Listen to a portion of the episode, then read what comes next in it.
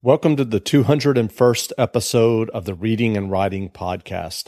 I'm your host, Jeff Rutherford. Stay tuned for my interview with Lee Kelly, author of City of Savages. Stay tuned for the interview. This episode of the Reading and Writing Podcast is sponsored by Archer Mayor, New York Times bestselling writer of the Joe Gunther mystery series. The 26th Joe Gunther mystery novel, The Company She Kept, was published last year. The New York Times Book Review wrote, Archer Mayor's Vermont police procedurals are the best thing going. The critically acclaimed Joe Gunther mystery novels are available at your local bookstore or as ebooks. Find out more about Archer Mayor and the Joe Gunther series at archermayor.com.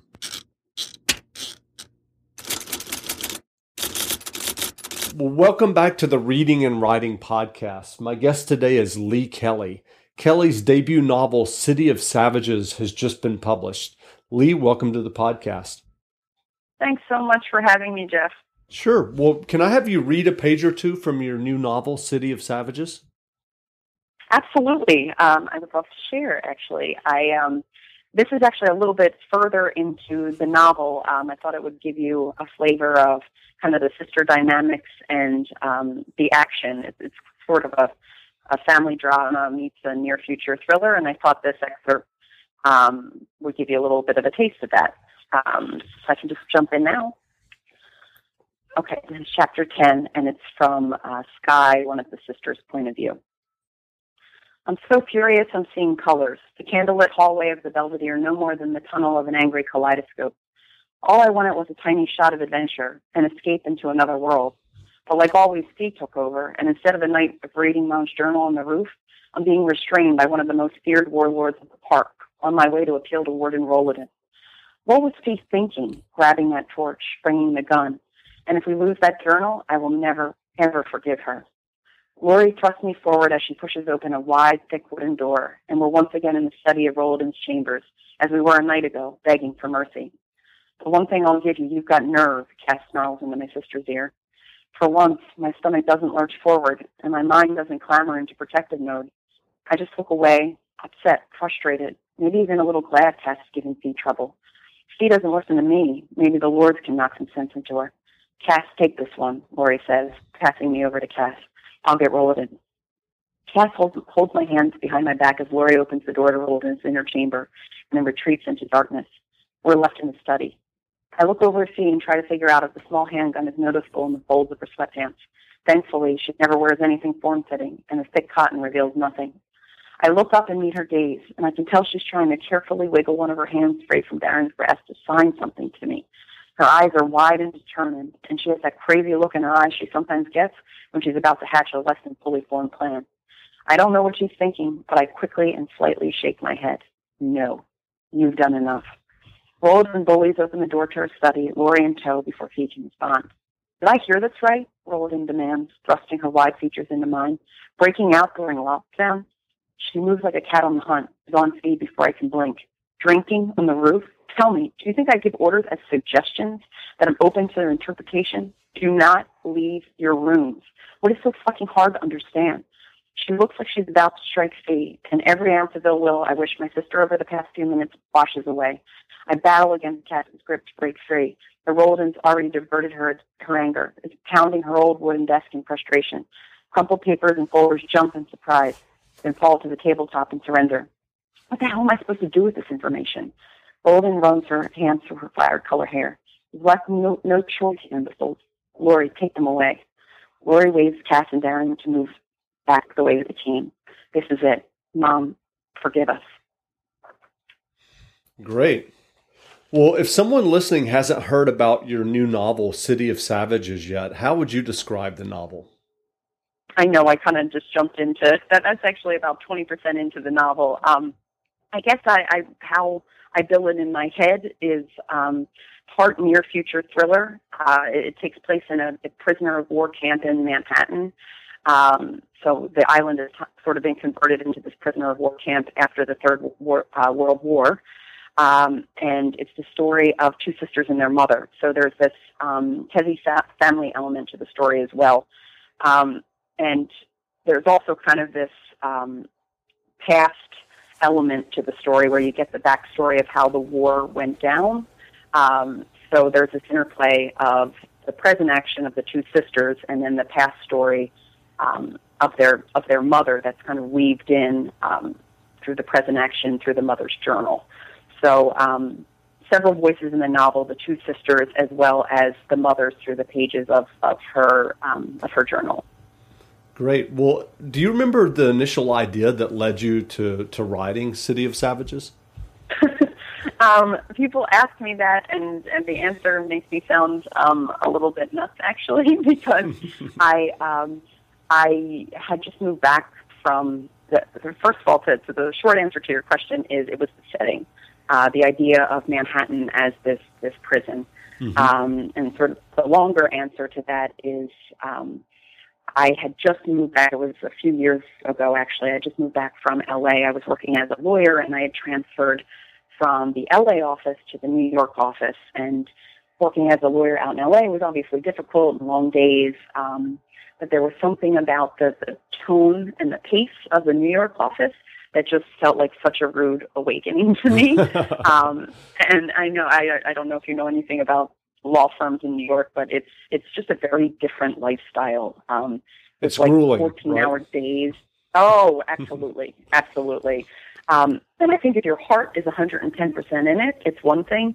But I found out very quickly that I didn't withstand the 15-hour days. My heart wasn't in it that much, put it that way. So I just sort of was unhappy. And I think I needed an outlet, and I think as I was there at like 2 a.m. in that skyscraper looking over, Times Square and getting a little glimpse of Central Park, I just started daydreaming and thinking about a Central Park that maybe was a prison, a very ruthless and cutthroat city, kind of people that were being persecuted. You kind of see where this is going. Yeah. I think I needed an outlet. And slowly but surely, this idea of a prisoner of war camp Manhattan started to take place.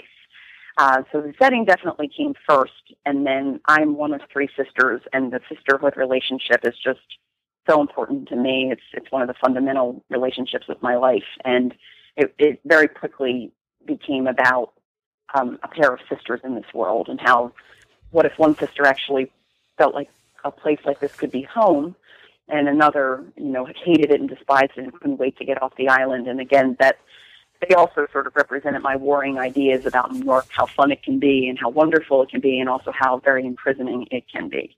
So it kind of started off as a metaphor and then went from there. Sure.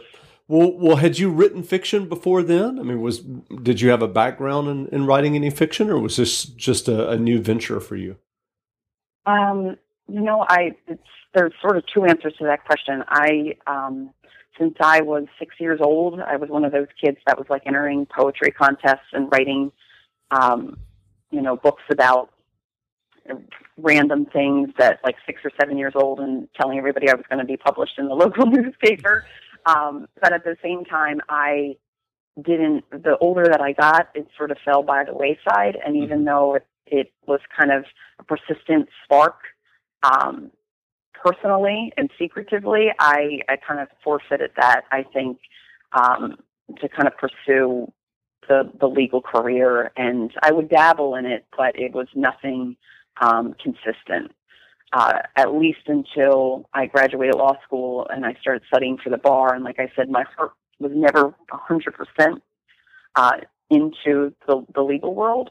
Mm-hmm. And I just said to myself, I want to spend a little bit of time with this. I want this to be a true hobby. If it can't be a calling, I want it to be something that's part of my life.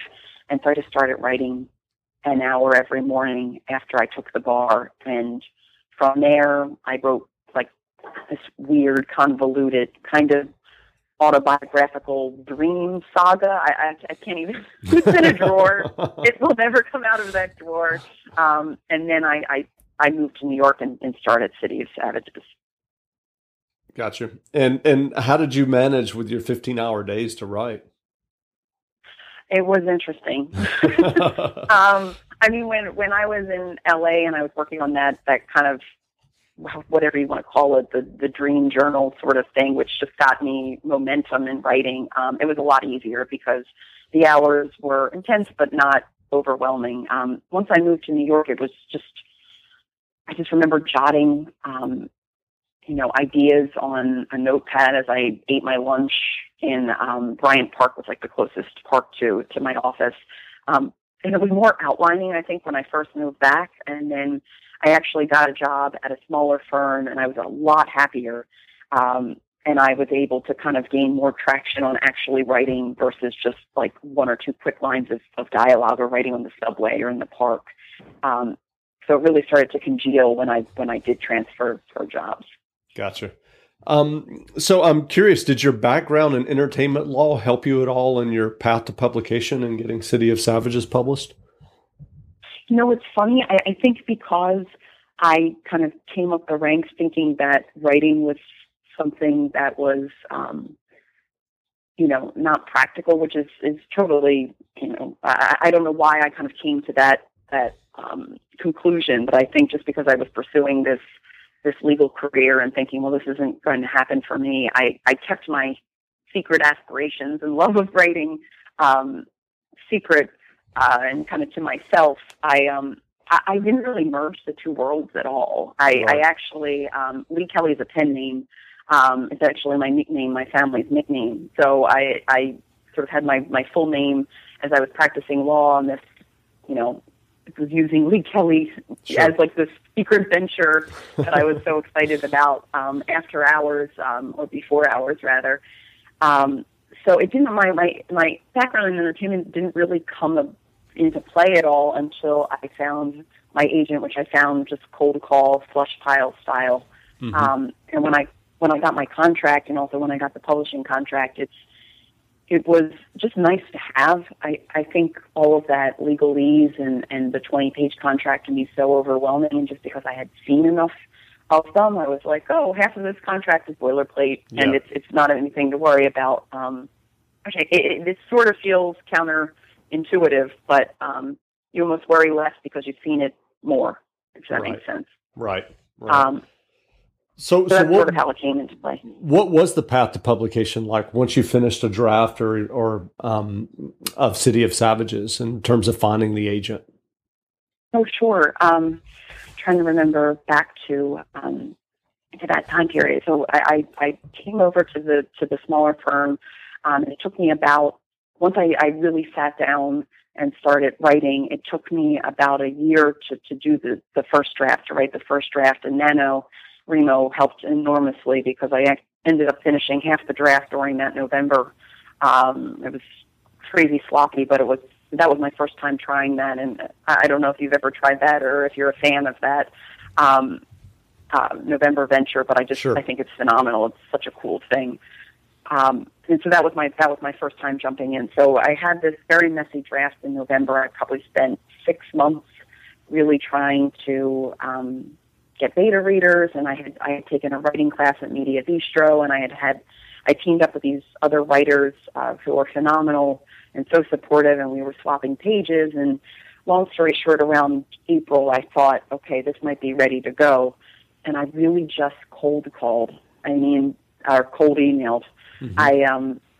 I put together a list of agents I thought were looking for, and this book is published as an adult novel, but this is a whole different conversation, but it was sold as a young adult novel, and through revisions, we kind of brought out that adult subplot into the book. So it's sort of this weird hybrid, but anyway, I looked up agents that I thought wanted sort of this dark, gritty, young adult fiction, and it's this wonderful site out there called Literary Rambles in terms of giving you just background on agents and who's looking for what and who's looking for middle grade and young adult. It's sort of all in the children, the kidlit space. And I just put together a list of 15 names and individualized the letters based on what I thought they were looking for, and sent out a first batch and a second batch. And I was thrilled when Adrian Ranta of Wolf Literary came back to me. I was actually on vacation, and said, I love this, and let's do it. And that call, I remember like jumping up and down. It was such a, it's that's just a surreal, amazing phone call that you just never forget. And so Adrian took on the manuscript, and after we didn't do a ton of changes to it, but we did roll it out a couple months later, and we ended up teaming up with Navah Wolfe at Simon & Schuster, who at the time actually was part of Books for Young Readers. So she had purchased a young adult manuscript, but she was sort of moving over to Saga Press, which I don't know if you've heard too much about Saga Press. It's Simon & Schuster's new speculative fiction imprint, and City of Savages is the first book in this long line of amazing books that they have teed up. I feel so humbled to be on the list with some of these names. I don't know if you've read the list, like Genevieve Valentine, Ken Liu, and these award-winning science fiction and fantasy authors. It's surreal. That's great. It's so cool. But she was moving over there, and she said, "Hey, I really like this journal aspect of the book, but in a young adult novel, we probably have to scale it back a bit, and I'd like to give it more life." And so because of this new crossover imprint, they're going after young adults and adults, we were able to do that. And I do really like the result, which I never would have pursued if not for this imprint. So it's kind of cool. Everything just seemed to align in terms of making this book what it is. That's great. That was a long answer. No, that's great. Well, given your success in getting City of Savages published, and obviously, you know, the writing, and what advice would you have for aspiring writers who may be listening? You know, well, first of all, I think reading is as important as writing, and I mention that. I know a lot of people mention that, but I refuse to believe it at the beginning. I just felt like, especially when you're working those hours, the people out there that were working or are working like I was, you're like, I have an hour, so it makes more sense to use that hour to put words on paper than it does to read somebody else's words. And it really wasn't until I started reading what I was trying to write, at least the market and the genre, that the words started to flow a lot easier, and I started to think about what I wanted out of a story, and you know, what wasn't out there or what really resonated with me. I just don't think you can do that when you're writing in a box. And then my second piece of advice, I guess, would be when you're at that point where you've poured your heart and soul into something, and somebody tells you that it's not on trend, which is very much what happened to me. I didn't mention this when you were asking me about my path to publication, but I got involved in this wonderful organization called SCBWI. It's like a kid lit kind of mecca where they put on conferences, annual conferences across the country, and team people up in terms of critique partners and that sort of thing. And some people there were so supportive of the idea, and then other,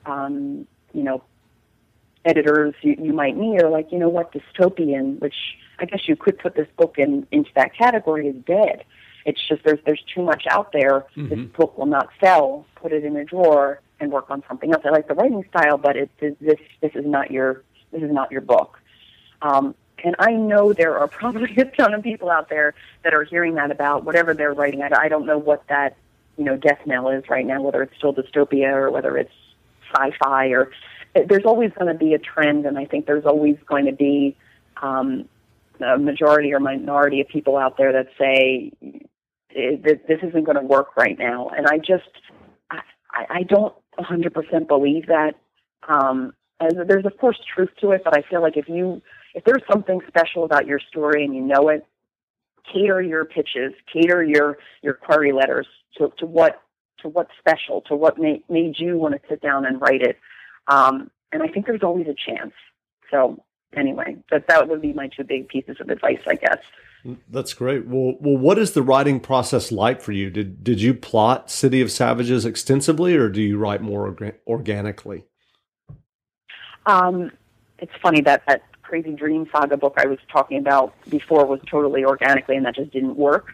So I thought I would, and also because I was daydreaming so much about the setting, there was a lot of pre-work, I guess, that came before I was able to sit down and start writing it. So I had really plotted it out. I remember having like an 8 to 10 page, double-spaced I guess you would call it a synopsis of what I wanted to happen with the story.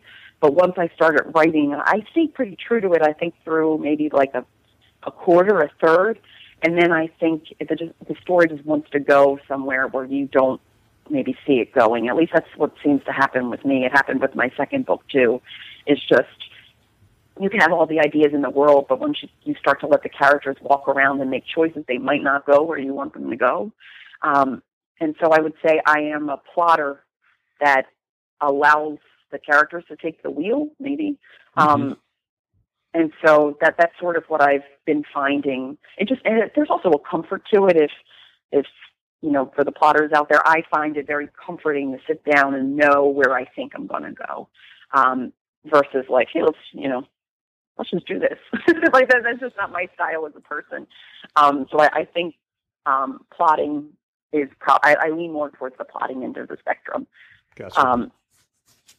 In terms of process, I guess it just depends if I'm in that first draft crazy stage where you're just patting yourself on the back if you get, 1,500 words a day, or whether you're in revisions where you might change a couple words, but you feel like you came away from it with this amazing, idea for a new direction. So it just depends on where I am in the process. But sometimes my favorite part of the process is that crazy first draft where you're just kind of, it doesn't matter. You can go back. You're just letting yourself kind of go nuts.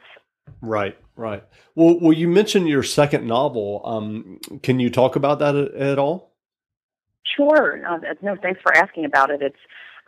It's slated for next year for 2016 with Saga Press, and it's a standalone. It's not related to City of Savages. Right now, we're calling it a Criminal Magic, and I think it's very different. Actually, it's magical realism, sort of this historical fantasy, and it takes place in an alternative Prohibition era America.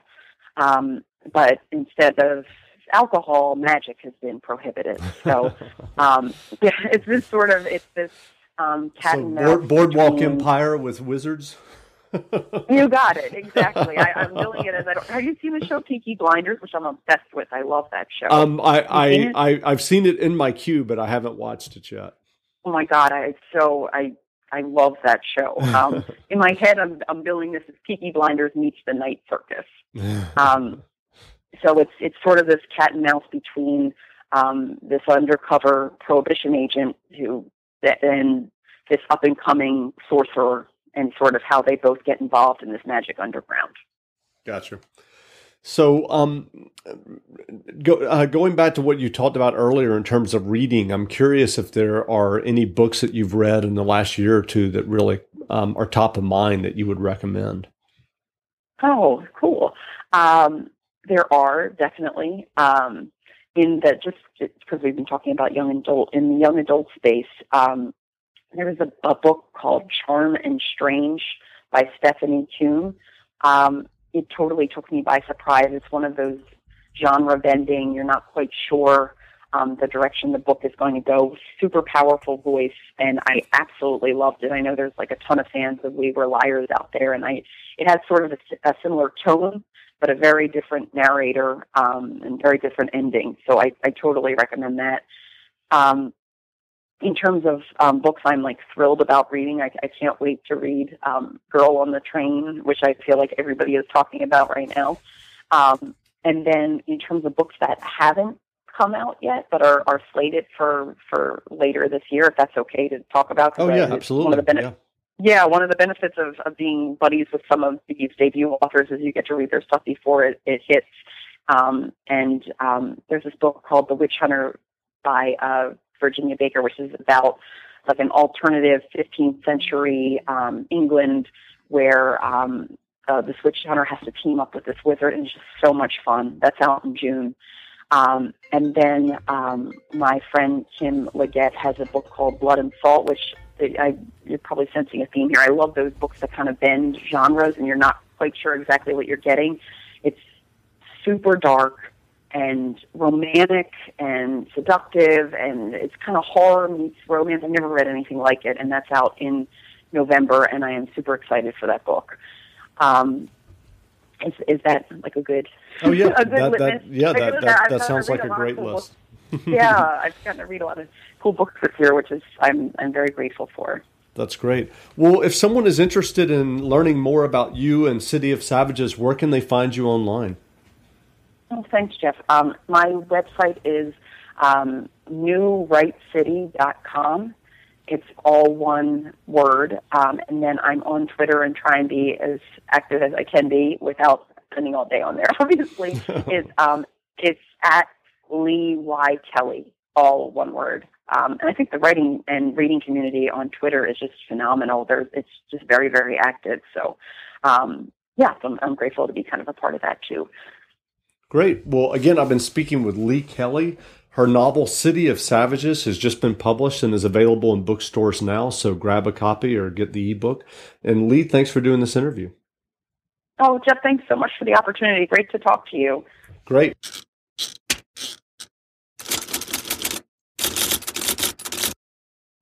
You know how to book flights and hotels. All you're missing is a tool to plan the travel experiences you'll have once you arrive. That's why you need Viator. Book guided tours, activities, excursions, and more in one place to make your trip truly unforgettable. Viator has over 300,000 travel experiences to choose from. Everything from simple tours to extreme adventures and all the niche, interesting stuff in between. So you can plan something that everyone you're traveling with will enjoy. Real traveler reviews give the inside scoop from people who've already been on the experiences you're considering, so you can plan with confidence. Free cancellation helps you plan for the unexpected, and 24/7 customer support means you can travel worry-free. Download the Viator app now and use code Viator10 for 10% off your first booking in the app. Find travel experiences for you. Do more with Viator. When you need mealtime inspiration, it's worth shopping Kroger, where you'll find over 30,000 mouthwatering choices that excite your inner foodie. And no matter what tasty choice you make, you'll enjoy our everyday low prices, plus extra ways to save, like digital coupons worth over $600 each week. You can also save up to $1 off per gallon at the pump with fuel points. More savings and more inspiring flavors make shopping Kroger worth it every time. Kroger, fresh for everyone. Fuel restrictions apply.